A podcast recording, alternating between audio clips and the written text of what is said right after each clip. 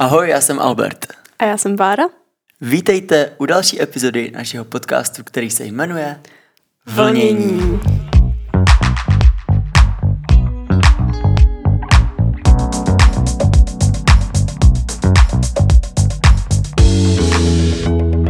To nám povedlo ten začátek. Aspoň něco v životě se nám daří. Jak se máš dneska? Uh, mám se dobře, rád bych pozdravil naše posluchače. Piju tady takový skořicovou jablečný čaj a my jsme zrovna v obýváku, mm, sedíme nebo tak pololežíme na, uh, tady na sedačce a vedle mě po mojí levé straně je naše topení na plyn, protože v Portugalsku nemají ústřední topení. A dneska nějak začalo trošku divně smrdět, tyjo, a bojím možná, se, že se možná je to naše otrávíme. poslední noc, poslední noc našeho života. Kdyby, kdybyste měli pocit, že během epizody tak jako usínáme, tak s tím nic neuděláte, protože to nikdo neslyší, jenom my. No. Takže možná pak někdo najde důkaz, že jsme umřeli na otravu plynem, tak jestli to je ten případ, tak se s vámi loučíme. Měli jsme vás rádi všechny. přesně tak. Tohle jsou naše poslední slova. A naše epizody jsme si užili všechny díky, díky moc, že jste nás poslouchali. Skoro všechny. Můžeme říct, jak jsme natáčeli naší uklidňující epizodu eh, v naší dodávce. Protože původně jsme tuhle epizodu chtěli nahrát v dodávce, ale to trošku nevyšlo. Tak můžeme říct proč. Já už ani nevím, no. Bylo, bylo to včera? Jo, bylo to... Ne, Předevčírem? Včera. předevčírem, předevčírem. Předevčírem. My jsme se rozhodli, že natočíme uh, tuhle tu epizodu v dodávce a pokusili jsme se o to, dojeli jsme na takovou krásnou louku, ale tam jsme se strašně pohádali a já jsem se, já jsem se strašně začal vstekat, bouchal jsem do volantu rukama, nadával jsem a no a pak jsme to vzdali. A měla to být, říkali jsme, že je to uklidňující epizoda a po té epizodě jsme se totálně oba dva vstekali. Hmm. Byli jsme určitě všechno jen neuklidněný. No právě, ale tak třeba zrovna tahle ta epizoda bude pro někoho uklidňující. Radši, už, protože- radši už tomu nebudeme říkat uklidňující Protože epizoda. dneska jsme v pohodě, už jsme byli uh, surfovat při západu slunce, je nám tak jako, máme takovou hezkou únavu, kterou určitě znáte, když jdete plavat. Bára, jakožto závodní plavkyně v mladším věku, tak mi vždycky říkala, jak po tréninku byla krásně unavená a jak, jak jí všechno chutnalo líp a snědla toho hodně. Že jo? No, po, po aktivitě ve vodě hodně člověku chutná. Teď jsme snědli skoro celou zmrzlinu eh, z Lidlu, bio kakaovou, Ale ještě předtím kary, které si uvařila, myslím, předevčírem, nebo včera. včera. A k tomu pohanku a k tomu kyselé zelí. My, my teďka v poslední době jíme kyselé zelí skoro ke všemu. Mhm. A chtěl bych to všem doporučit, protože jako tím nemyslím třeba půl kila zelí ke všemu, jo, to budete mít průjem. Což už jsem taky zažil z toho zelí, ale Můžeš, můžeš říct, jak jsi to, jak jsi experimentoval s kombučou, když jsme přijeli do Portugalska a pak, pak se z toho trošku jo, no tak jo, no tak to můžu říct. Eh, Já tady v Portugalsku úspěšně vyrábím kombuču a protože jsme tady dost dlouho nebyli, tak vlastně ta kombuča si jako kvasila tak nějak sama. My jsme tady nebyli celé Vánoce, skoro dva měsíce, jako dlouho, že jo. No a ta kombuča si tak nějak jako žila svým vlastním životem.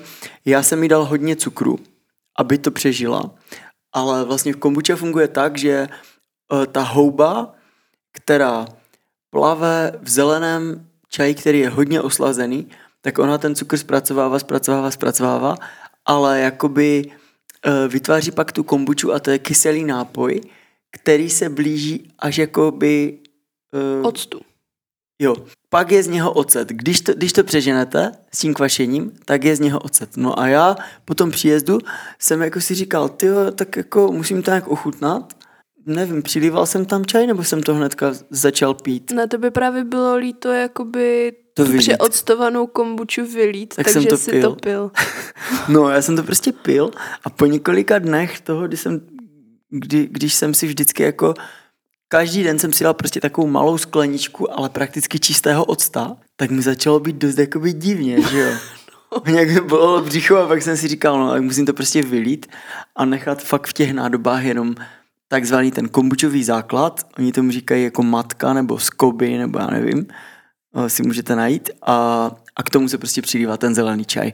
No, každopádně, uh, abych ten příběh kombuči nějak uzavřel, měli jsme ji tady, hm, tady v kuchyni, vlastně na naší kuchyňské lince, ale já jsem měl pocit, že ty z toho moc nejsi šťastná, že jsi z toho nebyla úplně natřená.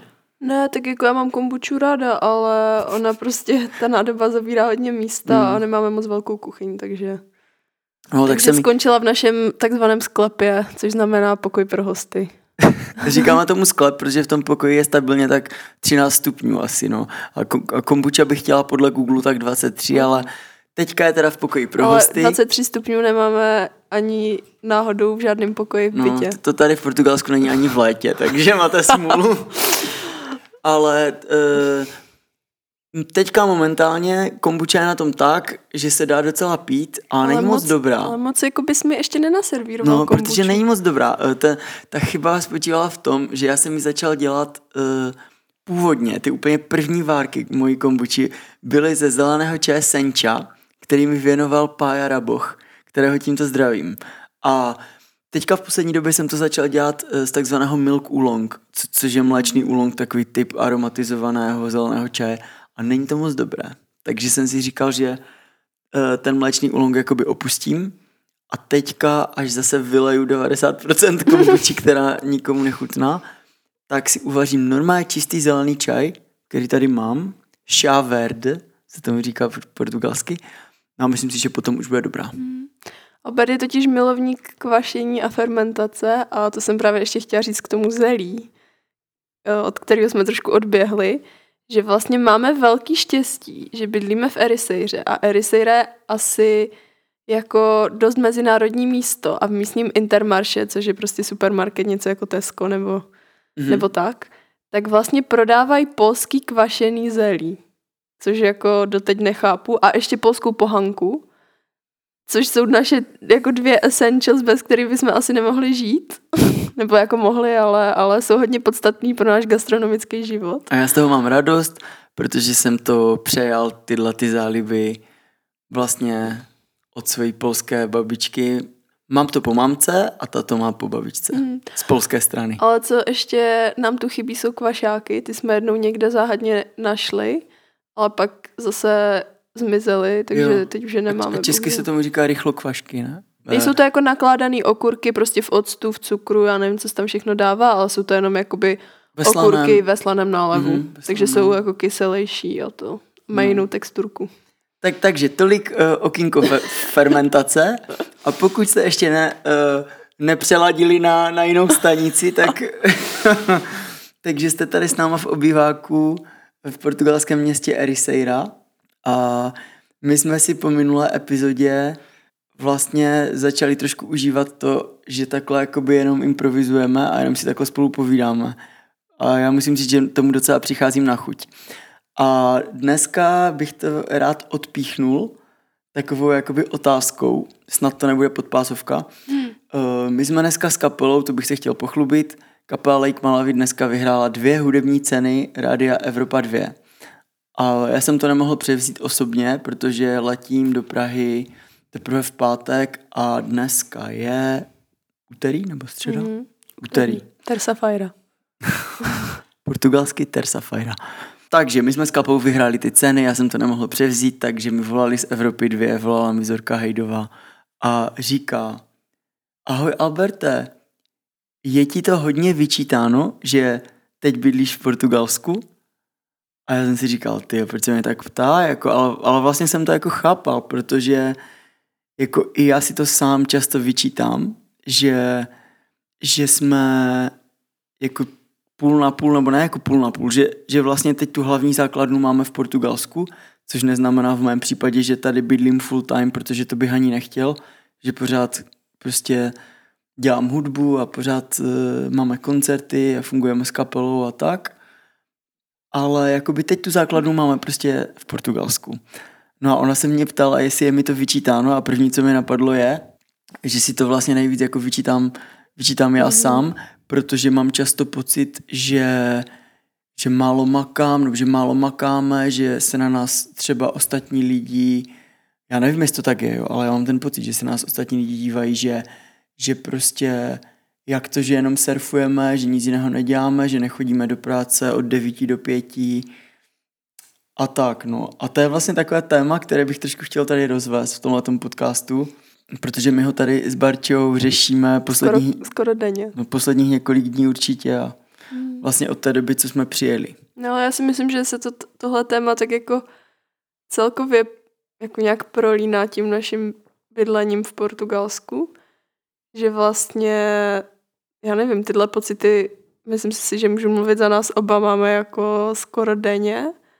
Vždycky nás to jednou za čas jako přepadne, prostě taková jako úzkost, že, že sice děláme to, co nás baví a co jakoby chceme dělat, což jako je surfování a být tady, že, že je to něco, co nám dělá radost, ale, ale někdy si tu radost jako nedokážeme vlastně sami dovolit a že někdy člověk má skoro pocit, i když vlastně, já nevím, třeba v mém případě uh, většinu dní já, já jako nemusím sedět u počítače a něco dělat a jako ně, odevzdat ně, něco, prostě nějaký deadline, jako že bych jako měla... Z hlediska modelingu, jakožto no, tvojí práce. Jako z hlediska mých, mýho jako nějakého finančního příjmu, že by na mě někdo čekal, že prostě, já nevím, budu sedět u počítače, ale člověk má skoro jako pocit, já nevím, že to je hřích, že že si tolik užíváme mm-hmm. a, mhm.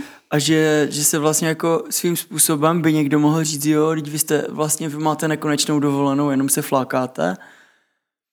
A záleží, jak se na to, jak se na to budeme dívat, no, tak mohli bychom říct, že, že, že má jako pravdu, protože neděláme nic teďka v poslední době, co by nás nějak strašně jako štvalo, že jo. Mm, a já mám pocit, nebo to, o tom jsme se bavili dneska vlastně dopoledne, mm-hmm mám pocit trošku někdy, že jako v naší společnosti je vlastně jako oceňováno to, když člověk trošku trpí. Nebo ne jako trpí, ale že, uh, že jako člověk, když trpí, tak má pocit, že si víc zaslouží tu úlevu nebo to, tu odměnu. Jako. Že, že pak, že, že já jsem to říkala Albertovi, že kdyby třeba to, že bydlíme v Portugalsku, pro nás byl nějaký strašný struggle a oba dva bychom na to dřeli x let a prostě jakože byl by to náš sen, pro který jsme strašně museli makat a jako odpírat si, aby se nám to podařilo.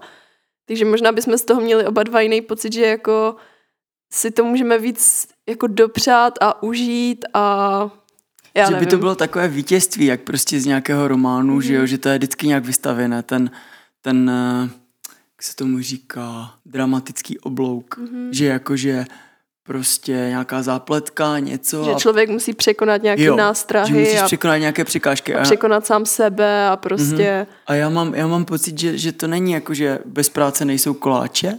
No trošku jo, pro mě. Ale, že to, to slovo není práce, ale to je spíš jakoby bez něčeho, co vás totálně sere. Sere s prominutím. Se omlouváme, jestli někoho trochu urazí tento jazyk. Nebo bez něčeho, co vás nebaví, jo. nebo se do toho musíte donutit. Bez, bez něčeho, jako do čeho se strašně musíte donutit, vlastně nemůže přece přijít ta satisfakce, kdy, se můžete, kdy si můžete dopřát něco, co máte fakt rádi. Třeba si dát výřivku, nebo jít do sauny, nebo prostě já nevím, prostě já nevím. Nebo že člo, to je jako... Nebo vlastně nedělat nic. Jednodušší příklad, že, jo, že uh, tak funguje hodně, hodně lidí, že třeba bez toho, aniž by dvě hodiny dřeli v posilovně, si nedají hmm. prostě... Nějaké dobré jídlo. Nějaký dobré jídlo, nebo no. tak. A to mi přijde úplně jakoby šílené, protože já jsem se přistihl, že když třeba si volám s našima domů, to, to není, to teďka nesouvisí jenom s Portugalskem, ale přistihl jsem se u toho, že když mi mamka volá, tak já vlastně, abych před ní vypadal, nebo možná sám před sebou, jakožto člověk, který už si to jako teda odpracoval a překonal ty překážky, tak já jí vlastně říkám uh, věci a formuluju je tak, takovým způsobem, aby to vypadalo, že jsem to teda překonal. Třeba, jo, dám takový příklad, třeba jí volám a říkám, no, my jsme teďka, já jsem musel dojet tím, tou dodávkou do zkušebny a museli jsme si dát tu zkoušku a musel jsem ji jakoby celou vyložit, protože, protože pak nás čeká to hraní prostě na té české mis a tak jsme to museli naskoušet a pak jsem musel tu dodávku zaparkovat. A jako vlastně já jí to prezentuju, jakože to bylo něco, co, co teda bylo nepříjemné, protože vlastně se za to chci sám pochválit, že jsem překonal to, ten odpor k tomu, jak to bylo nepříjemné. No ale vlastně, když ten hovor skončí, tak já si někdy přistihnu jakoby, jakoby u toho, že, že trochu vlastně kecám, protože to nebylo tak nepříjemné, jako úplně v pohodě jsem dal prostě dodávkou a normálně jsme si dali zkoušku, která mě bavila mm. úplně mega, no a pak jsem normálně dojel domů, že jo. Ale jakoby chci to prezentovat tak, jakože to byl ten struggle, že jsem překonal ty překážky a teď jakoby můžu za to dostat tu pochvalu. Protože to trošku vypadá, jako by to byl skoro hřích, když člověk Jakoby, Má jako super den, kdy vlastně jo, všechno plyne kdy lehce a kdy děláš jenom to, co tě baví. A, a děláš jenom, jenom, jenom to, co tě baví. A já vlastně i v některých rozhovorech, co se týče kapely nebo tak, uh, já se za to vlastně i někdy stydím, jakoby říct to, že se dobře živím jenom tím, co mě baví, protože vím, že kolem mě a vůbec v naší společnosti celkově je spousta lidí, která prostě chodí do práce a mega je to nebaví, hmm. že jo? A musí to dělat, protože jsou v nějaké třeba životní situaci, anebo prostě nevím, se, se tam nějak dostali a, a potřebují ty peníze, ale tak jakože třeba částečně je to baví, že jo? ale do, ver, do velké míry je to nebaví a tak čekají, až bude ten víkend, až budou moci odpočinout, až budou moci zajet na chatu, nebo budou na nějakou party, že jo, a tak. A i mě, mě jako často mi bývá trapně před těma, těma lidma, což jsou samozřejmě i moji kamarádi, že jo, nebo lidi z naší rodiny a tak, eh, že já jim třeba jakoby uh, chci se jakoby pochlubit, jako upřímně jim říct svůj stav, že jakoby mě vlastně nic jakoby neštve. Já, já, já prostě žiju ten život, který chci a nějak to vychází a je to jako super. Ale vlastně, abych se víc připodobnil jim, tak se snažím tam jakoby uh, vměstnat ten struggle. Jo, vměstnat ten, jak by se to řeklo česky, to zápolení nebo ten, ten boj mm-hmm. a to, mhm. že jsem to teda jakoby zvládl a že to mám jakoby těžké a tak aby oni mě teda mohli pochválit a stotožnit se se mnou mm. a abych nebyl v úvozovkách jakože nějaký takový někdo, komu to spadlo do klína samo. Mm. Jo, nebo nějaký, ne, já nechci říct snob, ale, ně, ale někdo takový, kdo má všechno zadarmo, kdo si jenom tak zpívá, jako kdo si jenom tak píše prostě písničky, a přitom to je má vlastně, z toho peníze. Ale přitom vlastně to, co ty popisuješ, si myslím, že je sen mnoha lidí, nebo že to je vlastně to, o co v životě jde. A já jsem si teď vzpomněla, na uh, pana Kadrnku, kterýho jsme potkali, vinařství, jo, který, kterýho jsme potkali na chatě Kněžická v Krkonoších a on má své vinařství uh, v Jižní Moravě. Vyhráli teď nějakou cenu, jak mimochodem no, gratulujeme. No, ale tak to, to je od věci, ale že, že mně se strašně líbilo, když on říkal, že vlastně že vlastně žije tak, aby pro něj ta práce, aby pro něj ta práce byla radost a že by nemohl trávit tolik času každý den něčím, co ho vlastně štve, Mm-hmm. A že mně to přijde super, že pro mě, pro mě tyhle ty příběhy a vlastně i ty jsi jako inspirací a je to něco, co jako o co vlastně mi v životě jde, abych prostě jakoukoliv práci, kdy budu dělat, aby mi dávala smysl a jako přinášela mi radost, protože prostě v práci člověk stráví jakoby spoustu času, možná některý lidi většinu života a když si představíš, že jako pro spoustu lidí je to prostě něco, co musí těžce překonávat, tak je to smutný, no. No a taky jsem, jak, jak jsem mluvil, že se vlastně chceš přizpůsobit těm lidem, tak jsem si vzpomněla, uh, na, jakoby, když jsme ještě bydleli v Praze, hmm. tak o tom jsme se taky bavili, že já jsem vlastně, to bylo ještě během covidu a měla jsem méně práce, protože, protože hodně focení se rušilo, takže jsem byla hodně doma a nic jsem v podstatě jako moc nemusela dělat. A já jsem si vůbec to vlastně nedokázala užít. To, že mám jakoby hodně času pro sebe, to volno, to, že vlastně můžu dělat cokoliv, co mě baví, já jsem si to nedokázala dopřát a furt jsem jakoby si ten život záměrně stěžovala, jako podvědomně strašně. Že to bylo něco, co, jakože mi to vlastně dochází až teď zpětně, ale že že jsem, jak kdybych se pořád chtěla trestat tím, já nevím, že budu uklízet, nebo dělat, co mě nebaví, nebo že se donutím dělat nějaký sport, abych teda jako celý den neproflákala doma. A, a pořád jsem dělala věci, do kterých se nutím a ze kterých jsem měla pocit, že bych je měla dělat, místo toho, abych fakt dělala něco, co mi dělá radost a pak ty si třeba i přišel domů a ře- zeptal se mě, tak jak se dneska měla a já jsem ti jako vyčetla seznam těch věcí, abych si připadala dobře, že jsem teda jenom neprolažila celý den na gauči a nekoukala na Netflix, i když často to byl vlastně i ten případ. Ale před tebou jsem hrála jakoby tu, to divadlo, že jo, Že dneska plavat. jsem zašla na poštu, byla jsem plavat, prostě uvařila jsem uh, míchaný vajíčka a jako vytřela jsem v koupelně. Hmm. No jo, ale počkej, já, já jsem ti chtěl jako v tom trošku oponovat. Nemáš pocit, že kdybys, kdybys tyhle ty věci nedělala, kdyby ses k tomu vlastně nedonutila Mhm. a zůstala bys le, ležet na tom, na tom gauči u toho Netflixu, že pak by ti bylo ještě hůř? No ale právě ten paradox toho je, že možná, kdybych se k těm věcem nenutila, že bych neměla potřebu to kompenzovat tím Netflixem. Víš, jak to myslím? Fakt?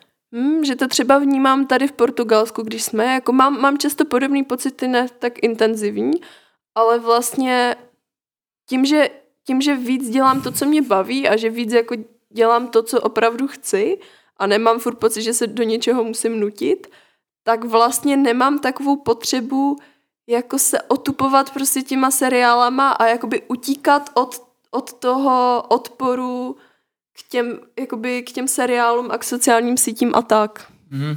Jako utíkat od toho, do čeho se ti vlastně vůbec nechce, Mhm. ale máš pocit, že bys to měla dělat. Mhm, přesně. Ale vlastně celý je to jenom iluze a jakoby reálně jsem v tyhle chvíle nemusela nic dělat, ale jenom jsem měla špatný pocit z toho, že nic nedělám, takže jsem si schválně vytvářela úplně úkoly, hmm. které vlastně ničemu nebyly. My jsme, my jsme teďka poslouchali super podcast od Janiny z Cukrfree, který byl se Zdeňkou, nevím, jak se ale jmenuje asi. Staňkovou nebo nějak, nějak tak, Mm. Šíp Staňkovou. Jmeno, jmenoval se Děti jsou taky lidi. Puste si ho, je to, je to hodně kontroverzní a jestli máte děti, tak to neberte úplně, úplně radikálně a neberte to hlavně prosím tak, že, že se vším, co je v tomhletom podcastu, se my dva s Barčou stotožňujeme na 100% a že to tak jako by musí být, protože my nemáme děti a pokud vy nás teďka posloucháte a už děti máte, tak určitě o tomhle tématu toho víte mnohem víc, protože prostě jenom je z praxe. Ale bylo to strašně zajímavé a my jsme to, když jsme to poslouchali, tak jsme vždycky jeli jako dodávkou někam třeba surfovat. Měli jsme asi 100 aha momentů během Jo, jo. tohle podcastu. A, a často podle mě ty aha momenty byly, že jsme se na to dívali jako z hlediska dětí, že, že, jsme, že jsme ty děti byli my. Mhm. Jakoby v tom, v tom co, co se tam dělo, nebo tam něco popisovali prostě, jak třeba děti musí chodit do školy, já nevím. Tak eh, nás to jako samozřejmě, my jsme se na to nedívali z toho pohledu, že my jsme ti rodiče, kteří někoho nutí, ale vzpomínali jsme, jak nás nutili chodit do školy a jestli jsme, jestli nás museli nutit a tak no. Tak já jsem třeba chodil do školy rád, ale těžko říct. Ne, to, to já taky, ale, ale člověk vlastně, mám pocit, že se v tom systému tak trošku ztratí v těch letech, Mhm. že jsi vhozený prostě do školky, já nevím kolik tě let, tři roky a od těch tří let pořád na tebe působí nějaký vnější vlivy a někdo ti říká, co bys měl dělat a co by tě mělo bavit a pořád se tě ptají, čím bys chtěl být. A, A, a když tomu jakoby vyhovíš, tak dostaneš tu pochvalu uh-huh. a máš jakoby dobrý pocit, máš tu Mhm. satisfakci, že jsi teda hodná, nebo Mhm. šikulka, nebo já nevím, jak, jak, jak to tam říkali. A vlastně ten důvod, proč se o tom bavíme, to, to je teďka ten oslý můstek je, že ta, ta paní, nebo ta, no, ta paní v tom podcastu prostě říkala, že, že to je zajímavé, že, že vlastně děti, uh, když se jim pořád říká, co mají dělat, tak pak, když mají, když mají jakoby volno, nebo když se jim nic neřekne a dlouho v tom žijou, že jenom plní úkoly, tak se jim vůbec nechce nic dělat a jsou, mm-hmm. jsou mega pasivní. No ona, ona to přímo říkala o tom, když nějaký dítě jako chodí normálně do školy, klasicky, a pak přejde třeba na domácí, na domácí výuku nebo přejde na ten unschooling, který oni popisují, že vlastně jim trvá, já myslím, že zmiňovala dva roky, ale tak to je asi individuální, ale že ty děti mají většinou nějaký období, kdy jsou vlastně úplně mimo, že to je jak když, já nevím, jestli jste viděli vykoupení z věznice Shawshank, nebo prostě takovej ten známý fenomén, že když vězeň, který stráví hodně času ve vězení, je vypuštěný na svobodu, že je vlastně úplně jako ztracený, že vůbec hmm. neví, neví, co se sebou, protože je tak zvyklý fungovat v tom přísném režimu toho vězení, jo. že mu někdo říká, kdy se má jít vyčůrat, kdy se má najíst, že pak vlastně to nedokáže ani dělat sám. A to je samozřejmě hodně extrémní, ale že ty děti to mají v něčem podobně, že když vlastně jste vychovaný v tom, že vám pořád někdo říká, co byste měli dělat, jak byste se měli chovat, co můžete, nemůžete, a pak najednou ty pravidla spadnou, že člověk cítí jakoby obrovský zmatek a vlastně zapomene na to, kdo je vlastně on sám a co ho jako opravdu, opravdu baví, že když ti někdo přestane říkat, jo, tebe baví tohle, tohle, nebo měla bys tohle, tohle, že najednou jakoby vůbec nevíš a mluvím o tom proto, že Albertovi hmm. často říkám, že se tak někdy cítím jako já sama, jak nějaký dítě, co, co ho teďka vypustili jako z, jako z toho vězení.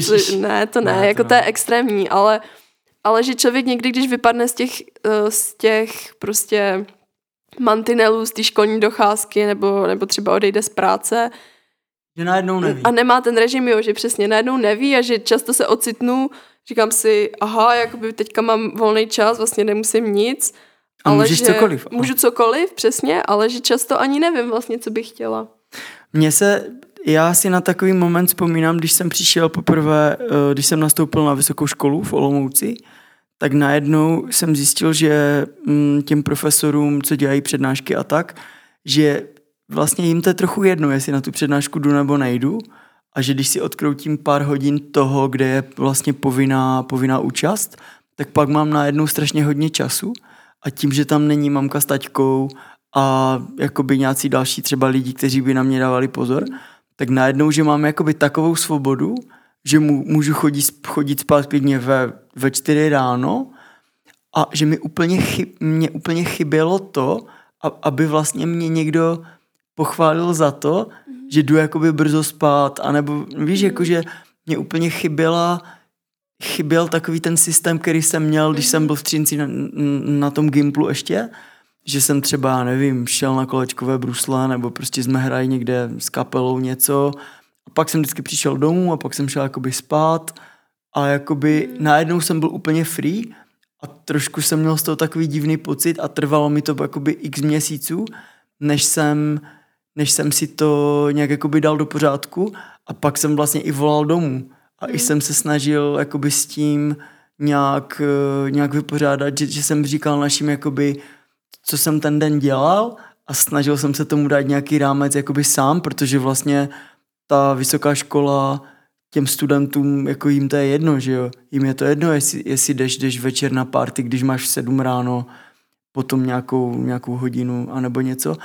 A ještě mě to, mě to připomíná to, že když uh, my jsme hodně poslouchali knížku Harryho Pottera, mm-hmm. kterou na, uh, jako ve zvukové podobě. Jako audioknihu. Jo, jako audioknihu. Stephen Fry to nám mluvil. A mně se vždycky na tom Harry Potterovi strašně líbí jakoby ten jejich uzavřený svět. Mm-hmm. Myslím v, v Bradavicích.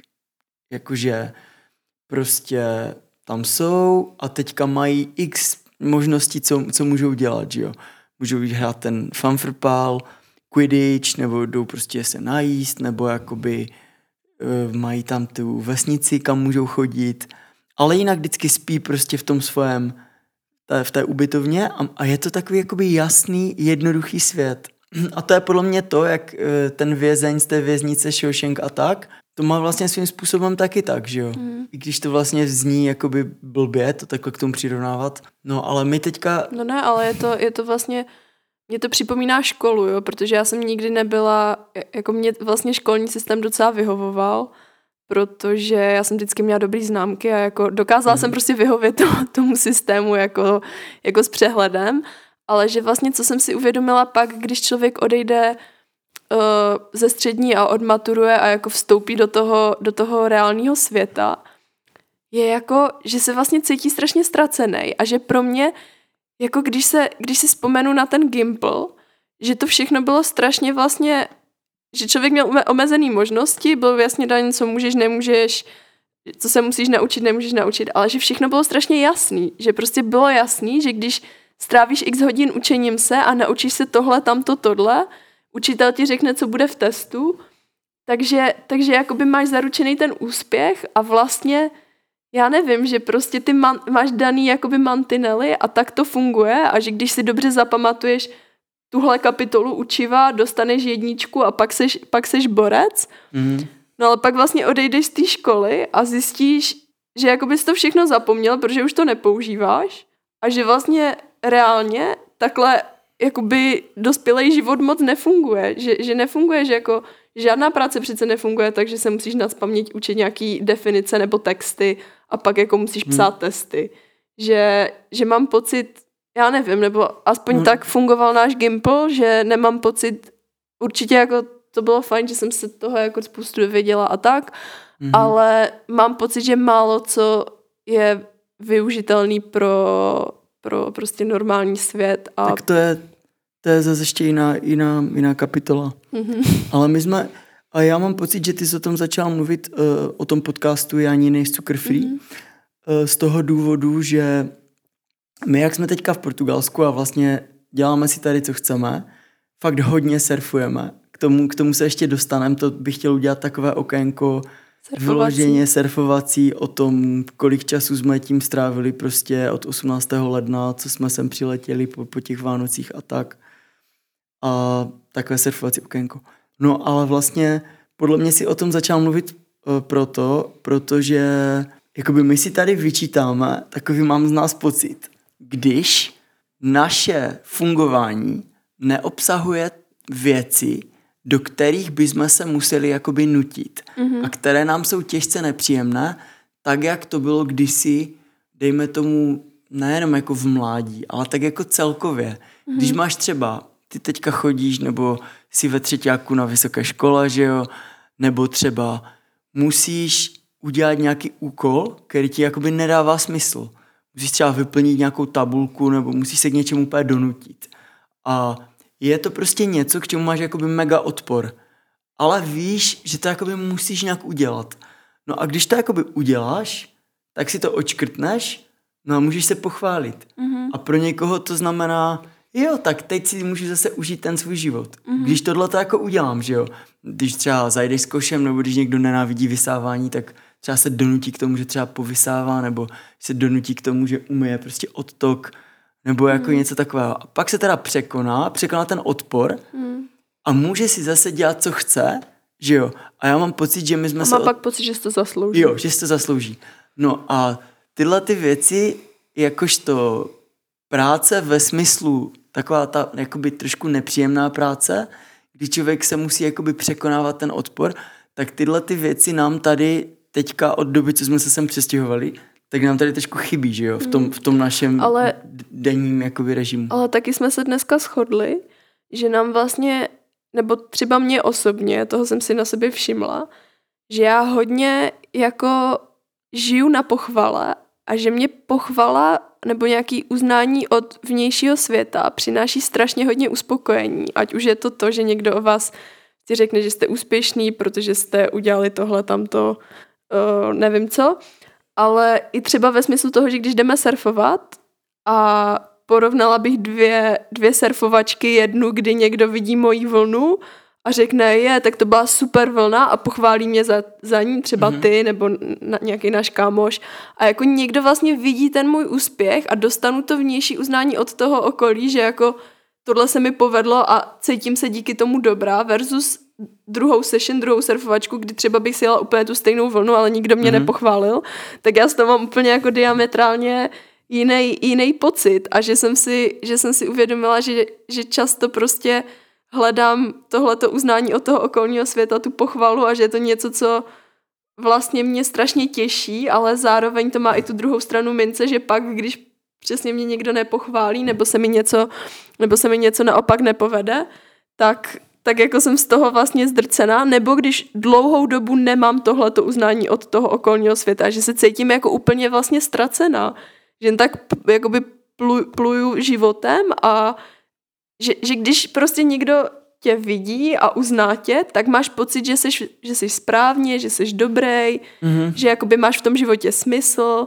a že, že jako tvé existence není úplná márnost. A všimla jsem si, že, že tady mám hodně dní, kdy vlastně nedojde k tomuhle tomu jako vnějšímu uznání a kdy si cítím úplně, úplně ztracená a úplně mimo vlastně. No a moje otázka zní, jestli náhodou nemáš pocit, že, že by tě ten svět nebo nějaké to okolí víc uznávalo, kdyby tvoje existence obsahovala víc takové té nepříjemné No určitě, práce. no to s tím souvisí, Víš, jak to myslím? naprosto. Když, když by si třeba řekla, no dneska jsem musela tady jakoby udělat tohle udělat tohle, protože jinak by mi prostě spadl barák na hlavu, nebo mm-hmm. prostě dneska jsem musela, já nevím co, to ani neumím teďka vymyslet.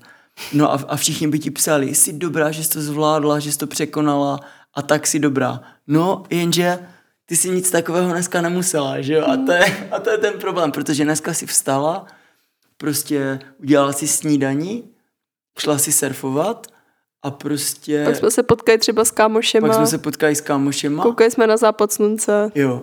A vlastně to jediné, co bychom mohli říct, že jakoby se z nějak naučila je prostě víc vnímat, vnímat oceán a vši, všimla si možná, že příliv a odliv má větší výškový rozdíl, protože je novoluní a když je jako úplně k anovoluní, mm-hmm. tak ty, ty jako rozdíly v přílivu odlivu jsou, jsou větší. Mm. Tak to jako si jako uvědomila. Nebo jsme si všimli, že dneska nefoukal vítr z východu, ale ze severovýchodu a jaký vliv to mělo na Jo. vlny, nebo že perioda se snížila na Ale vlastně nic o dvě vteřiny a jak, to, jak se to projevilo na našem oblíbeném surfarském spotu a, a tak, no. A tak, no, ale já, ale já si vždycky říkám, jako, jestli něco vytváříme, víš, že, že jakoby mě, nebo jestli já něco vytvářím, že, mm. že třeba mě, mě chybí ně, něco vytvářet a proto jsem měl strašnou radost, když si se stříhala to eh, naše první video na našem novém YouTube mm. kanálu.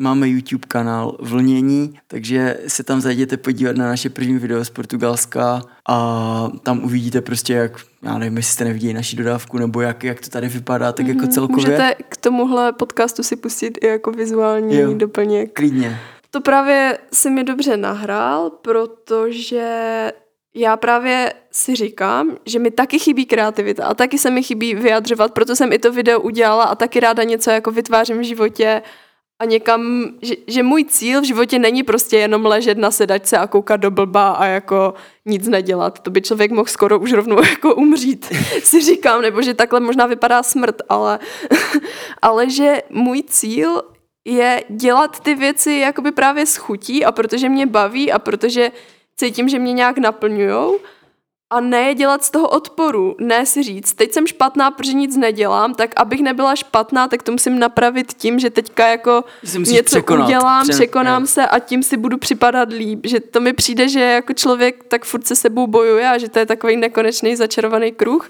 a že já právě chci jako jít než, než furt řešit to, co nechci a to, co v životě nechci být nebo nechci dělat, ale jít za tím, co chci a prostě co chci vytvářet a co mi přináší tu radost. A v tom se trošku jako hledám a no, a to tak zkoumám na sebe pořád. Co mi vlastně tu radost dělá, protože někdy vlastně ani, ani nevím. Jako já, mě, mě vždycky strašně potěší, když, když mi říkáš, že jsem v tom tvůj vzor, že já mám tu hudbu a že, že prostě mám to jasné v tom, že mě to baví nejvíc na světě a tak. Já jsem si to uvědomil v roce 2010, 2011, když jsme dělali uh, s Jemim videoklip uh, na School Beauty Queen v New Yorku.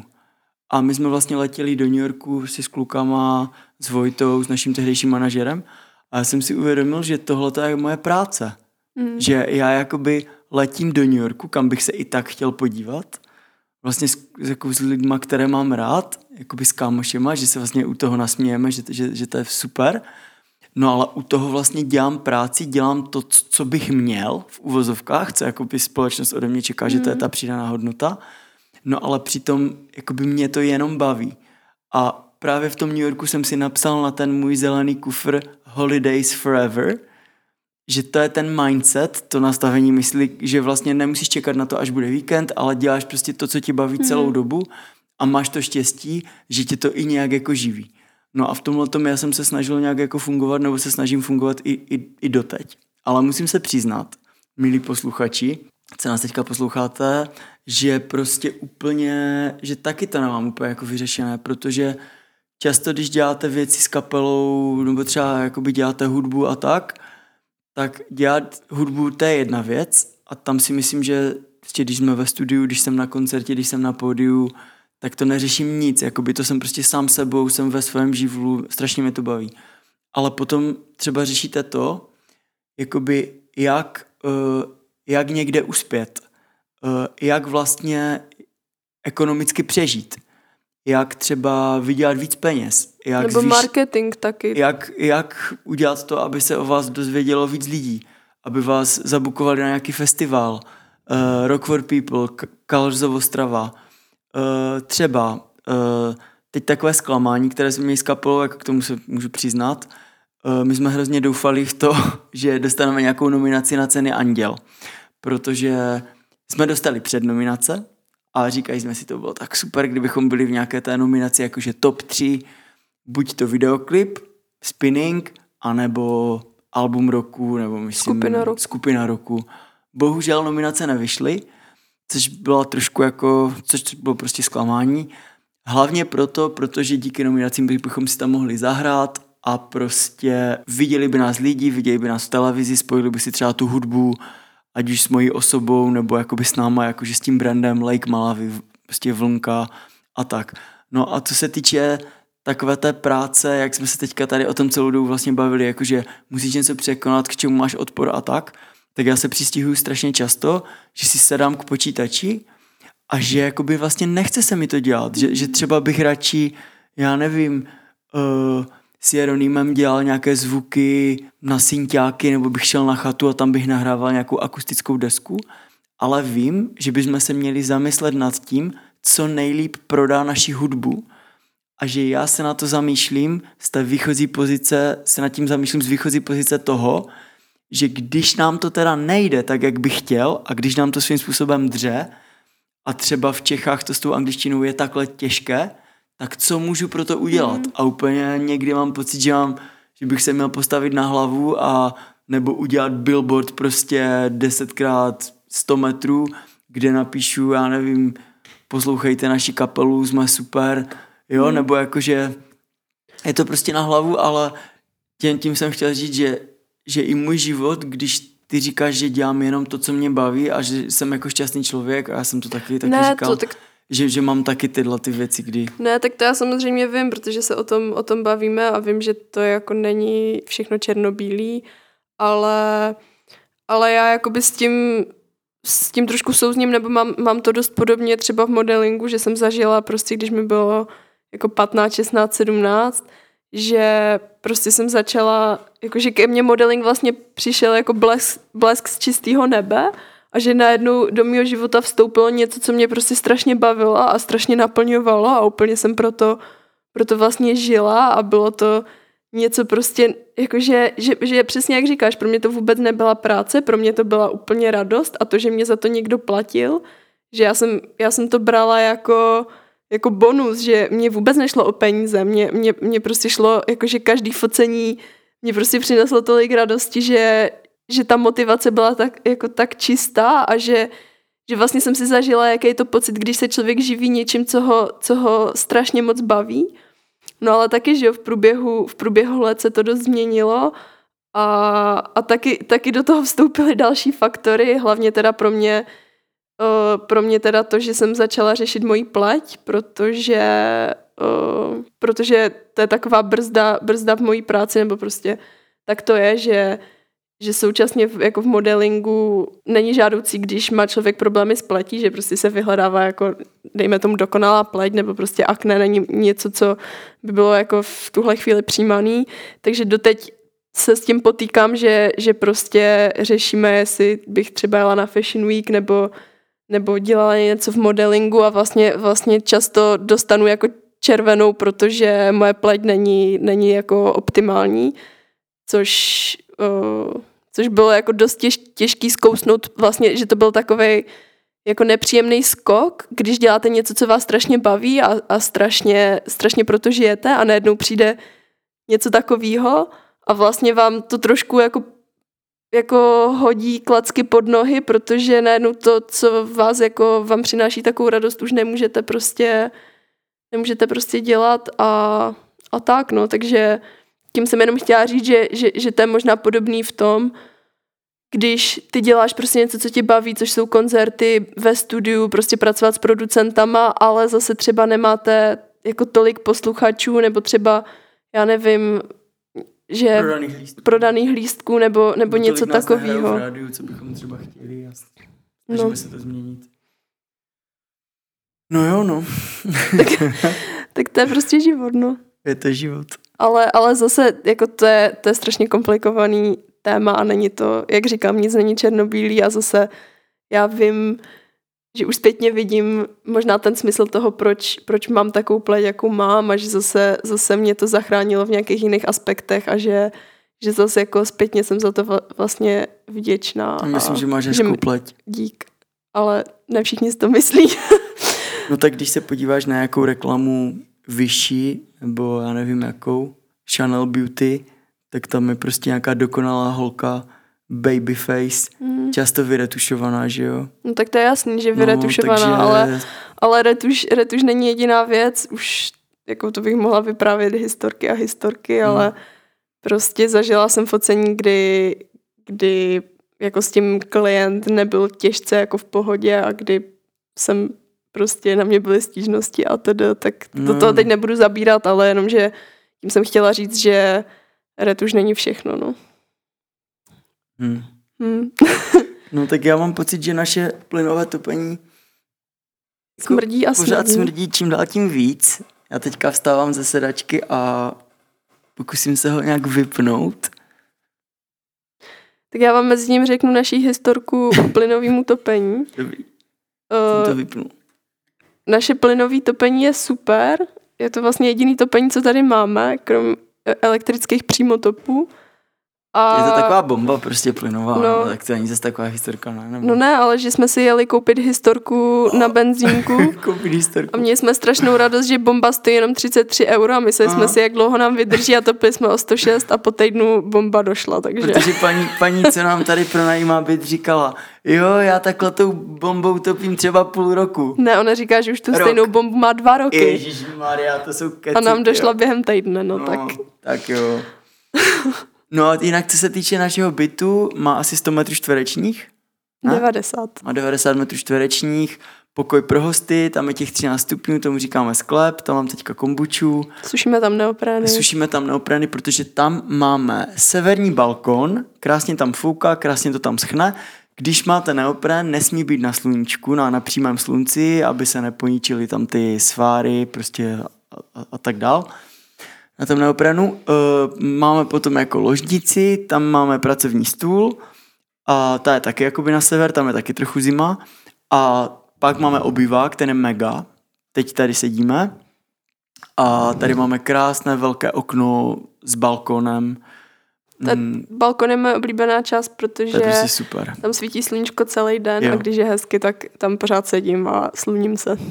To je orientované na jich a na balkoně máme takový, jako tam byl pahýl prostě v tom, eh, v květináči. A já jsem si říkal, eh, teda se, s hnilým ci- eh, s, s citronkem, že jo? Takže podle toho jsme identifikovali, že je to asi citronový strom, nebo jak se to? Lemon tree. Lemon tree. Lemon Ale tree. můžeš říct, jak se řekne portugalsky. To nevím, limož? Ne, limoeiru? Lim, li, limoeiru? Nějak tak. No, Asi nějak jedno. tak, no. Na, naše, Učíme na, se naše portugalsky. portugalština, Uh, dostáváme pochvaly za naší portugalštinu, protože máme super učitelku, kterou nám doporučila Aneška Horová, je to její dobrá kamarádka, jmenuje se Klára Trsková, takže kdo by z vás měl zájem, takže tohle je reklama na naši super učitelku, se kterou jsme se už dobře skamarádili. Eh, No a co se týče toho, toho našeho stromku, toho citronovníku, říkám to dobře? Říkejme tomu citronovník. Dobře, tak eh, já jsem ho začal zalívat asi týden zpátky a normálně vyraš. Ne, od příjezdu si ho začal Jo, zajímat. tak, tak Mhm. postupně, no. Tak měsíc už. Tak, tak měsíc. Ale teprve teďka týden zpátky úplně vyrašili první lístky a teď už Květy jede. tam budou. Myslíš? No poupátka jsou tam malý. Prostě se těším na naše vlastní citrony. Mm. Tak A já jsem si koupila uh, v obchodě semínka s bylinkama. Koupila jsem si hlínu a květník a těším se, že si vysázím bylinky, protože my jsme v Praze neměli luxus balkónu. A jsme neměli balkon. no, jako já balkon beru jako luxus, tak jsem to tak myslela, takový slovní spojení, no to je jedno, ale, ale právě se těším, že to využiju a že si, že si vysázím i nějaký bylinky a tak. Je to jako, já se do budoucna těším, že budeme bydlet někde víc v přírodě a že budeme mít třeba zahradu nebo nějaký prostě tiny house nebo něco, Mhm. co je jako víc, víc v přírodě ale ten balkon je takový dobrý první krok, že není člověk pořád zavřený jenom v bytě, ale může i vyjít jako na čerstvý vzduch. Takže balkon si hodně užívám. To je pro mě upgrade z Prahy. Pár lidí nám poslalo otázky, kolik je tady stupňů, takhle jako v únoru. Tak normálně přes den bývá podle mě 15 stupňů. A na sluníčko jako pocitově klidně Jo. k 20. Jako. Klidně 20, když nefouká, Mhm. mm-hmm. takže úplně, úplně v pohodě. Co se týče spaní v autě, uh, Ještě jsme to neskoušeli. no, takže vlastně nevíme. To mě trošku mrzí, na to jsem se těšila, ale, ale jak, jako asi by nám byla kosa po ránu. Prostě já myslím, že březen, duben, to, to, jako potom nějak vyzkoušíme, doufám. Mm. A teď přichází naše surfařské okénko, já jsem na, to, eh, na tuto příležitost přinesl můj zápisníček. Tady v něm zalistuju a můžu vám prozradit, že od 18. ledna, kdy jsme přiletěli, jsme už ve vodě strávili, dejme tomu, 40 hodin, si myslím, že, že je jakoby v pohodě odhad. A šli jsme surfovat přesně 26krát, dneska 27. Mm-hmm. Takže aspoň máte představu, že vlastně neděláme skoro nic jiného. že surfujeme. A strašně nás to baví, protože co se týče toho surfarského okénka, uh, chtěl, bych, chtěl bych jako nějak světu sdělit, že, že to je prostě úplně, nás to prostě takovým způsobem nadchlo a tak se z toho stala pro nás droga, nejenom z toho, jako že člověk v uvozovkách nic nedělá a prostě se pláca někde ve vodě a pak se opaluje, a pak si dá nějaké jídlo a pak zase nic nedělá, ale jakoby celkově z té celé kultury i vlastně z toho sportu a z té vědy kolem toho moře a z toho, že třeba můžeš jít surfovat jenom když je odliv, protože příliv, když je příliv, tak se nedělají vlny a zase nesmí být moc velký odliv, protože pak je třeba mělko, může se ti něco stát. No taky záleží na spotu, že, že některý právě chce příliv, některý chce odliv, že člověk musí fakt poznat ty pláže a ty místa a ty vlny a jako strávit vlastně spoustu času jenom tím Mhm. mm-hmm. pozorováním a tím jako seznamováním se a nacítěváním se na, na ten oceán, že to je na tom strašně hezký.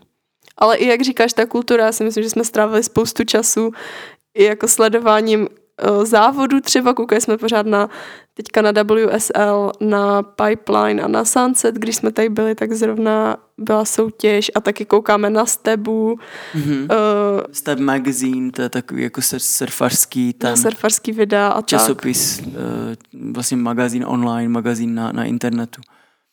A já čtu Surfers Journal, což je takový super časopis, je tam spousta zajímavých článků. No a vlastně já jsem se teďka chtěl, jsem teďka chtěl zmínit tu naši knížku o Erisejře. Uh, tu jsme dostali teďka nedávno vlastně Jsme před... dostali k Vánocům. Jo, jsme dostali k Vánocům. Takže uh, já jsem dostal, my jsme dostali prostě knížku k Vánocům o tomhletom městě, o městě Ericeira, uh, kde, kde právě bydlíme. Dali nám Lorenzo Katzenstein a Lorenzo Katzenstein je prostě uh, náš první instruktor surfu, kterého jsme si tady jako najali v Portugalsku, když jsme byli když jsme tady byli poprvé. Ne, není to náš historicky první instruktor s, jako surfování, ale když jsme byli v Erisejře poprvé, tak jsme úplně, úplně náhodou jsme narazili na Semente Surf School a úplně náhodou jsme měli lekci s Lorenzo Katzensteinem. No a potom jsme teprve zjistili, že tenhle ten kluk, kromě toho, že dává lekce normálním jakoby lidem, co, Jsi začátečníků. jo, kteří na to moc neumí, Na softopech. Mm, ta softtopy, to jsou takové ty pianové surfy, které vám nemůžou ublížit a jsou prostě na ty první lekce nejlepší.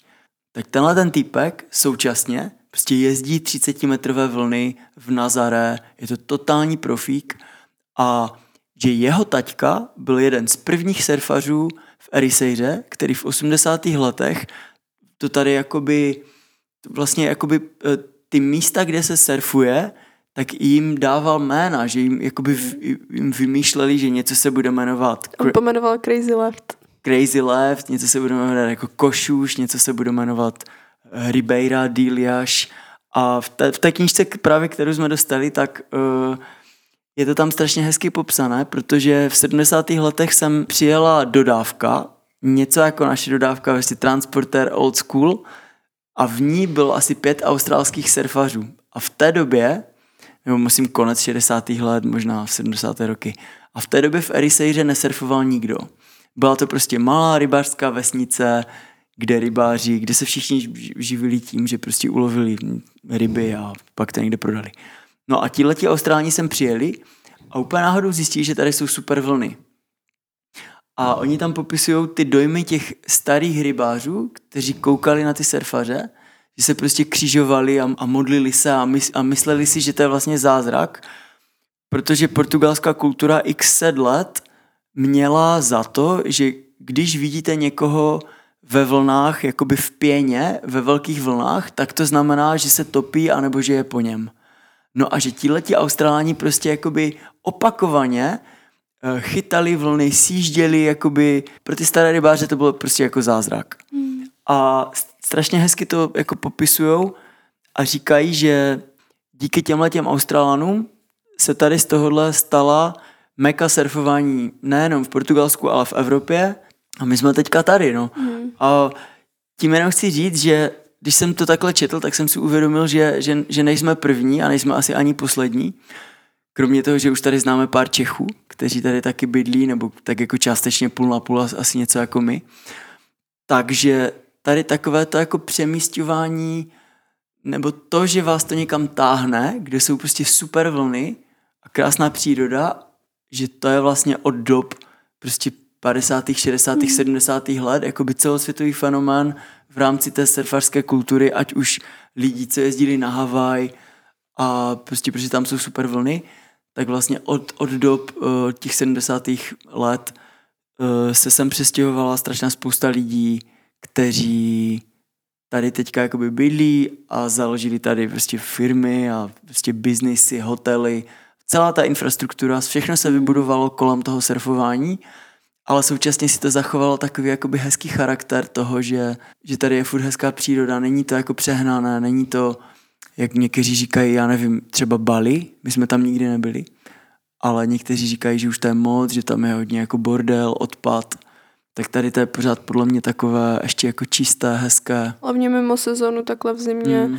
je super, sice to je méně lidí, je to takový možná pošmurnější, smutnější, ale uh, je strašně fajn, že tu není tolik lidí, protože v létě sem prostě přijede spoustu turistů a to město praská ve švech. Jakože je to fakt, fakt čílený a hlavně pak takový ty nejznámější spoty surfarský jsou fakt narvaný lidma a pak je z toho takovej jako masakr trošku, protože ne všichni dodržují etiketu a prostě lidi si dropují na vlny a je to, je to, je to maglajs, no, ale mně se strašně líbilo ještě když se vrátím k té erisejře a k té surferské kultuře, jak se mi popisoval, že si čet článek, kde vlastně vyskoumali, jak bude stoupat hladina oceánu a jak to ovlivní některý jako surferský města nebo celkově jako svět, ale že třeba je zajímavý, že tyhle ty spoty byly pomenovaný jako člověkem před 50 lety, dejme tomu, a Bůh ví, co bude za dalších 50 a že vlastně všechno, všechno je strašně relativní a všechno se strašně mění a oceán se pořád mění a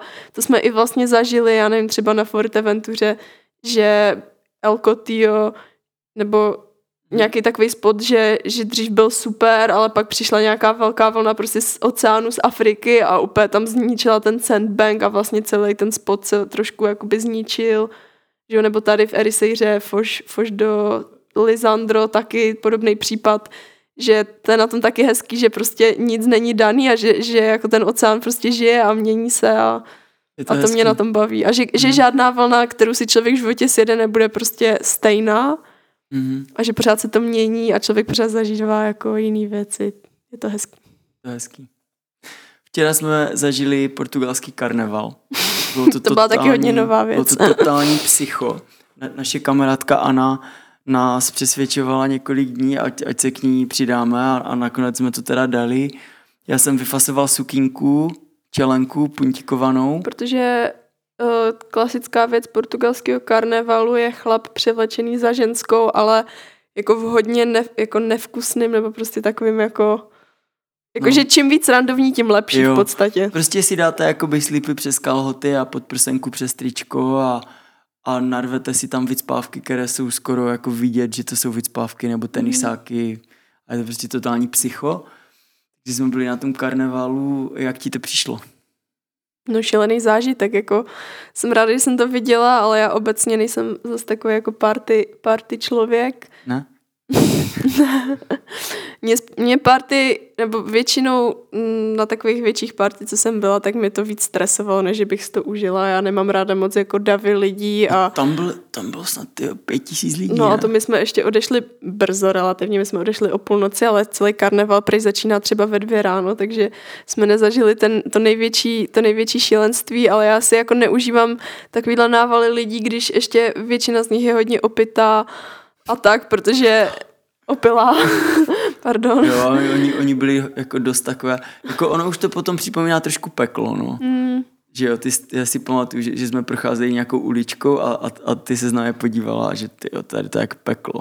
mně to přijde takový dark, no, mm-hmm. když Mhm. vidíš prostě lidi, co já nevím, co se opijou a tančí na jako, jakoby takovou techno, já nevím. Není to, není to prostě můj jako šálek, šálek kávy, že a ještě, ještě celý ten karneval byl jak, jako parodie mi to přišlo, že prostě to není jako karneval v Brazílii, kde tančí jako sambu v kostýmech Mhm. krásných, a, ale spíš je to, že, že jezdí takový auta a na nich stojí prostě chlapy převlečený za ženský a tančí, ale tančí, dělají si ze sebe srandu, že všichni si Jo, ze sebe jo, pořád jo. dělají srandu.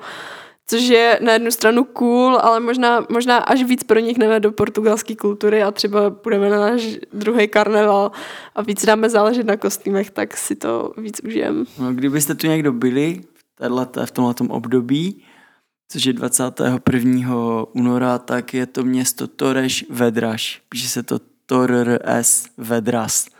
A tam je tenhle ten obrovský karneval, takže tam můžete zajít. No a když se ještě vrátíme k surfování, ty jsi teďka vlastně zkoušel nový parkna, nebo, Mhm. nebo tvůj první surf byl uh, mid-length, Mhm. 7.2, pak si skoupil longboard a teďka si vlastně experimentoval se shortboardem, strávili jsme hodně času eh, v půjčovnách a v prodejnách surfu z druhé ruky, to jsem byla nadšená, protože Albert je strašný geek a strašně ho baví zkoumat prostě všechny parametry surfu a značky a kdo jezdí na čem. Já tomuhle zase tak neholdu, já, já si nejvíc užívám svůj longboard, ale mo, možná bys mohl říct, jaký to pro tebe bylo a tak. Já jsem si kdysi pořídil tenhle ten surf uh, CI Mid, ten mám doteď, to je takový můj oranžový surf, dlouhý 7 stop, uh, dva palce, 7-2. Jinak máme dva longboardy, to jsou takové ty klasické Malibu, jako old school, prostě 9-4 single fin. single fin, to znamená, že máte jenom jednu ploutev vzadu a tak můžete potom hezky jako cupitat, chodit, můžete jít až na ten nose, pokud to umíte, a tak jakoby dělat ten takzvaný nose ride a to je jako strašně cool a tak jako hezky old school. Když, když to dělají holky a umí to hezky, tak to připomíná trošku balet. A je to strašně takové No je to takový taneček. ladné, Nevím, krásné. balet, ale je to Hmm. takový prostě elegantní jako styl surfování. No a vlastně druhá strana tohohle surfovacího spektra je takzvaný shortboarding a to je to, v čem se dělají prostě taky mistrovství světa, na těch obrovských vlnách můžete mít ty barely, jako, jak v tom stojí, jakože tunel, prostě John John Florence, Kelly Slater, všichni tihleti borci, ti mají ten shortboard. A to má takový normální shortboard, má třeba uh, od pěti stop, třeba 5-5, 5-10, až třeba, nevím, 6-6 nebo něco takového. No a co se týče toho, jaký má objem, tak to je taky hodně důležité, protože uh, když jste začátečník, tak potřebujete, aby ten objem byl větší. Uh, můj třeba mid-length, ten CI mid, ten oranžový surf, má objem 47 litrů. A pokud šáhnete po nějakém shortboardu, tak ten má objem cca třeba 25 až 35 litrů, možná, možná jako míň, možná 25 až 32 nebo něco takového. Uh, nevím, jestli vás to pořád ještě zajímá, tenhle Já ten detail. usínám. Bara usíná nebo se přiotrávila tím plynem, nevím. Ale každopádně jsem si půjčil prostě super shortboard, který jsem tady někde našel 6.1 a protože měl objem jenom 30 litrů, 30,5 teda, tak jsem měl hodně co dělat. A moje první surfování na tomhle tom prkně bylo takové, že jsem z něho pořád padal a neuměl jsem vlastně na něm ani jakoby na místě sedět. Když přijdete na pláž a vidíte, že surfaři, že třeba zrovna nejsou vlny, tak všichni tak sedí. Vypadají jak kachny, prostě jenom, jenom jako sedí. A sedí tak, že mají to prkno mezi nohama, ale jsou jakoby jsou částečně ponoření a, a horní část trupu jim trčí z vody. A mezi nohama pod sebou mají, mají to prkno. No a prostě já jsem ani tohodle nebyl schopný, protože to mělo tak málo litru, že pořád, jsem, pořád se to tak mlelo, pořád jsem z toho padal. Ale nakonec jeden den, co byly asi dvoumetrové vlny, tak jsem šel tady eh, s místním eh, Portugalcem, s kamarádem právě, s bráchou toho Lorenca, co ten borec, co jezdí ty mega vlny, tak jeho brácha se mnou šel a sjel jsem si fakt tři, čtyři krásné velké vlny a fakt to jakoby úplně mega fičí, akorát je to mnohem víc je, jako skate, že se vám to jakoby klepe a že když se člověk trošku jakoby pohne doleva, tak to hnedka, hnedka zatočí doleva a pak hnedka zase doprava. A myslím si, že mám ještě trošku čas, že mám ještě co dělat, naučit se hezký styl, jakožto surfař na nějakém dalším prkně a pak, pak to můžu zkrátit. Hmm. No já zase se hodně potýkám s tím, že teď v zimě je ten swell v Portugalsku trošku větší, že jsou, že jsou větší vlny a často, často se stává, že jsou vlny kolem dvou metrů, perioda třeba 14 vteřin, prostě, prostě jako slušný, slušný vlny, větší než člověk, někdy dvakrát větší než člověk. A Albert jako často to rád, rád pušuje ty limity, že rád to jako zkouší a rád prostě jde jde do moře, i když, i když ví, že je to třeba ne jako nad jeho síly, ale rád si dá tu výzvu toho, že jako pokoří, pokoří ty vlny a, já, já a baví ne, tě ta výzva. Pokořit, tak Nebo já, nepokořit, já, já, se chci ale... jako, já se chci v tom překonat, že že to jakoby v tom zvládnu a že s tím, s tím respektem prostě... Ale že to je taková víc jako klučičí, klučičí energie, že prostě já nevím, že, že mám pocit, že kluci mm. mají rádi prostě velký vlny a rád jako překonáváš sám sebe a svůj a ten, strach a ten, strach, a ten, ten strach. adrenalin a jo, tak, jo, no, což, což já jako tomuhle zase tak neholduju. Já mám, já mám teda taky longboard 9.4, pak mám, pak mám takový mid-length od Pukas, ten je 7.0. Pomalu se na něm tak jako učím, protože víc, mnohem víc času trávím na longboardu, protože jsem i teďka v posledních dnech jako zjistila, že vlastně ten longboard mi dělá takovou strašnou radost, že to je co, to, co mě na surfování baví nejvíc a strašně mě baví zkoušet cross-stepy, chodit po tom surfu a prostě baví mě jako longboardist, longboardisti a pozorovat, jako na longboardistický videa, prostě jsem se v tom jako tak, tak našla, ale právě chci jako být schopná surfovat i na menším surfu, právě když jsou trošku větší vlny, ať můžu jít třeba s Albertem, nebo, nebo ať jako jsem schopná surfovat jako ve všech, ve všech podmínkách, ale ale s tím jsem teďka trošku, ne že bojovala, ale spíš to byl takový jako můj vnitřní struggle, vždycky jsem koukala na to moře a říkala jsem si, aha, 1,8 metrů, jakoby je to, je to větší třeba než jako ty surfaři, ty, ty největší sety. Mm. Dostanu se na line-up, nedostanu se na line-up a když tam dostanu, budu vlastně si chtít něco sjet, protože z toho mám strach a není už mi to tak příjemný, že já mám ráda, když můžu jít do vody a vím, že prostě to není jako boj o přežití, že, že si to můžu užít. A když, když, když říkáme dostat se na line-up, tak to znamená dostat se za takovou pomyslnou čáru, kde se ty vlny lámou. Mm-hmm. Takže tolik naše surfovací okénko. Mm-hmm. Myslím si, že stačilo pro tuhle epizodu. My bychom o tom mohli mluvit hodiny a hodiny, ale myslím si, že pak bychom asi ztratili všechny posluchače možná. Jenom abyste věděli, tak uh, Teďka před tímhle podcastem jsme surfovali u západu slunce, což už jsem říkal a většinou, když dosurfujeme, tak nám je docela kosa, nebo ne, ne jako moc, ale tak jsme takový trošku jakoby... Prokřehlí. prokřehlí a já mám v autě super kanistr plný teplé vody a mám svůj oblíbený kýbl a vždycky jakoby z toho, z toho kanistru naliju tu vodu do toho kýbla a tam si dáme nohy mm. a tam si sundáme ten neopren a to je strašně utulné a strašně úplně super. A pak máme ještě takovou věc, že vždycky jíme, nebo často docela teďka v poslední době, máme čokoládu a k tomu máme oříšky, lískové oříšky. Z Lidlu. Z Lidlu, které jsou pražené, že jo, chutnají jako Nutella, je to mm. strašně dobré. Jam. No a ty jsi tady oslavil své narozeniny. Můžeš se pochlubit, kolik ti bylo? Já jsem ročník 89 a před několika dny jsem oslavil své 34. narozeniny. O, oh, cože? Já myslela, že ti je 25. Máš staršího kluka, je to tak. Nebo vlastně ne kluka, muže. Oho. už ti šednou vlasy. Jenom trošku. A jak jsme oslavili narozeniny? Užil jsi to, nebo ti bylo, nebo ti bylo smutno, nebo jak se ti líbily narozeniny v Portugalsku?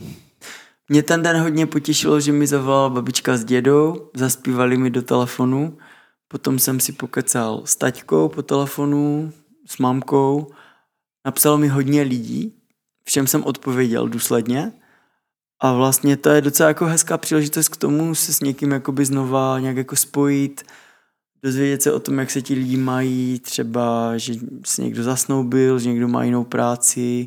No ale co se týče naší oslavy, měl jsem z toho obrovskou radost, protože my jsme tady objevili takovou pekárnu a v ní jsme objevili legendární carrot cake. To je taková biopekárna, ve které píšou jako bez, bez mléka, bez pšenice, bez cukru. A my když jsme to viděli, tak jsme se lekli a koupili jsme si uh, koupili jsme si vlastně jako ten ty... Jaký desert prostě. Ten desert jako dá se říct donucení, nebo tak z lítosti, protože nám bylo blbý, že když jsme tam přišli, že jako odejdeme s prázdnou, tak jsme mm-hmm. si mhm. t- vybrali asi dva dezerty a pak jsme to jedli v autě a říkali jsme, ty bláho, jako to, to je vlastně dobrý. tak dobrý.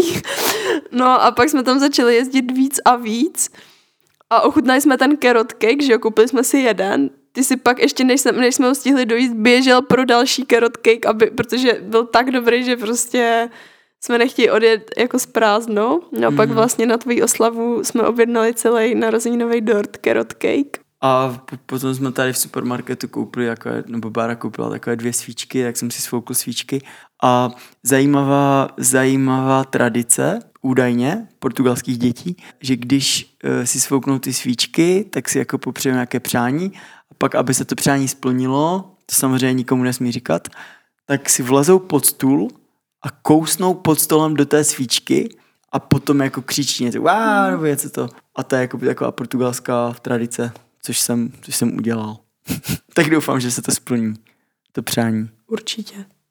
Jo, já jsem zažila, vlastně jsem byla na narozeninové oslavě našeho kamaráda Lorenza a Albert zrovna nebyl v Portugalsku, to bylo ještě na podzim, byla jsem tu sama a uh, já jsem myslela, že to bude oslava, kde budou i jeho kamarádi a jakože to bude taková prostě party, ale vy, vy, vyklubila se z toho vlastně rodinná večeře, kde byla celá Lorencová rodina plus já, jako jediný cizinec, jediný neportugalec mm-hmm. a všichni, všichni prostě mluvili portugalsky.